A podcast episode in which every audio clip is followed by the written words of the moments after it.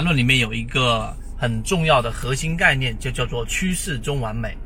到底这句话的意思是什么意思，以及它怎么样落入到实战？今天我们就花三分钟给大家去讲一讲。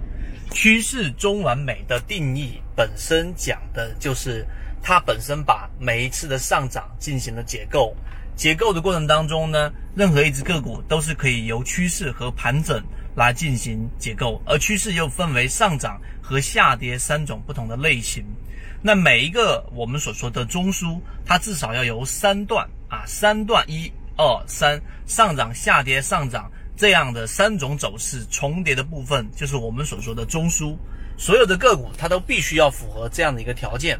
所以当它出现了我们说的第二买点，第一买点大家还记不记得？就是当一只个股的中枢震荡区域，然后呢出现快速的调整、快速的下跌之后呢，出现第一个我们说的背驰。那么这个地方就是我们所说的第一买点，第二买点是当你突破到这个中枢之上之后的，在次级别，注意这里面是核心是次级别，因为任何一个中枢的形成，任何一个走势的形成，它都得有三笔形成，所以呢，当它突破之后，次级别，举个例子是六十分钟或者是三十分钟级别，然后出现上涨之后的第一笔，然后再往下的第一次回调，出现了一个背离。这就是我们所说的第二买点。那么，由于趋势中完美，它必须要有三段，所以无论最终它由次级别形成的是上涨，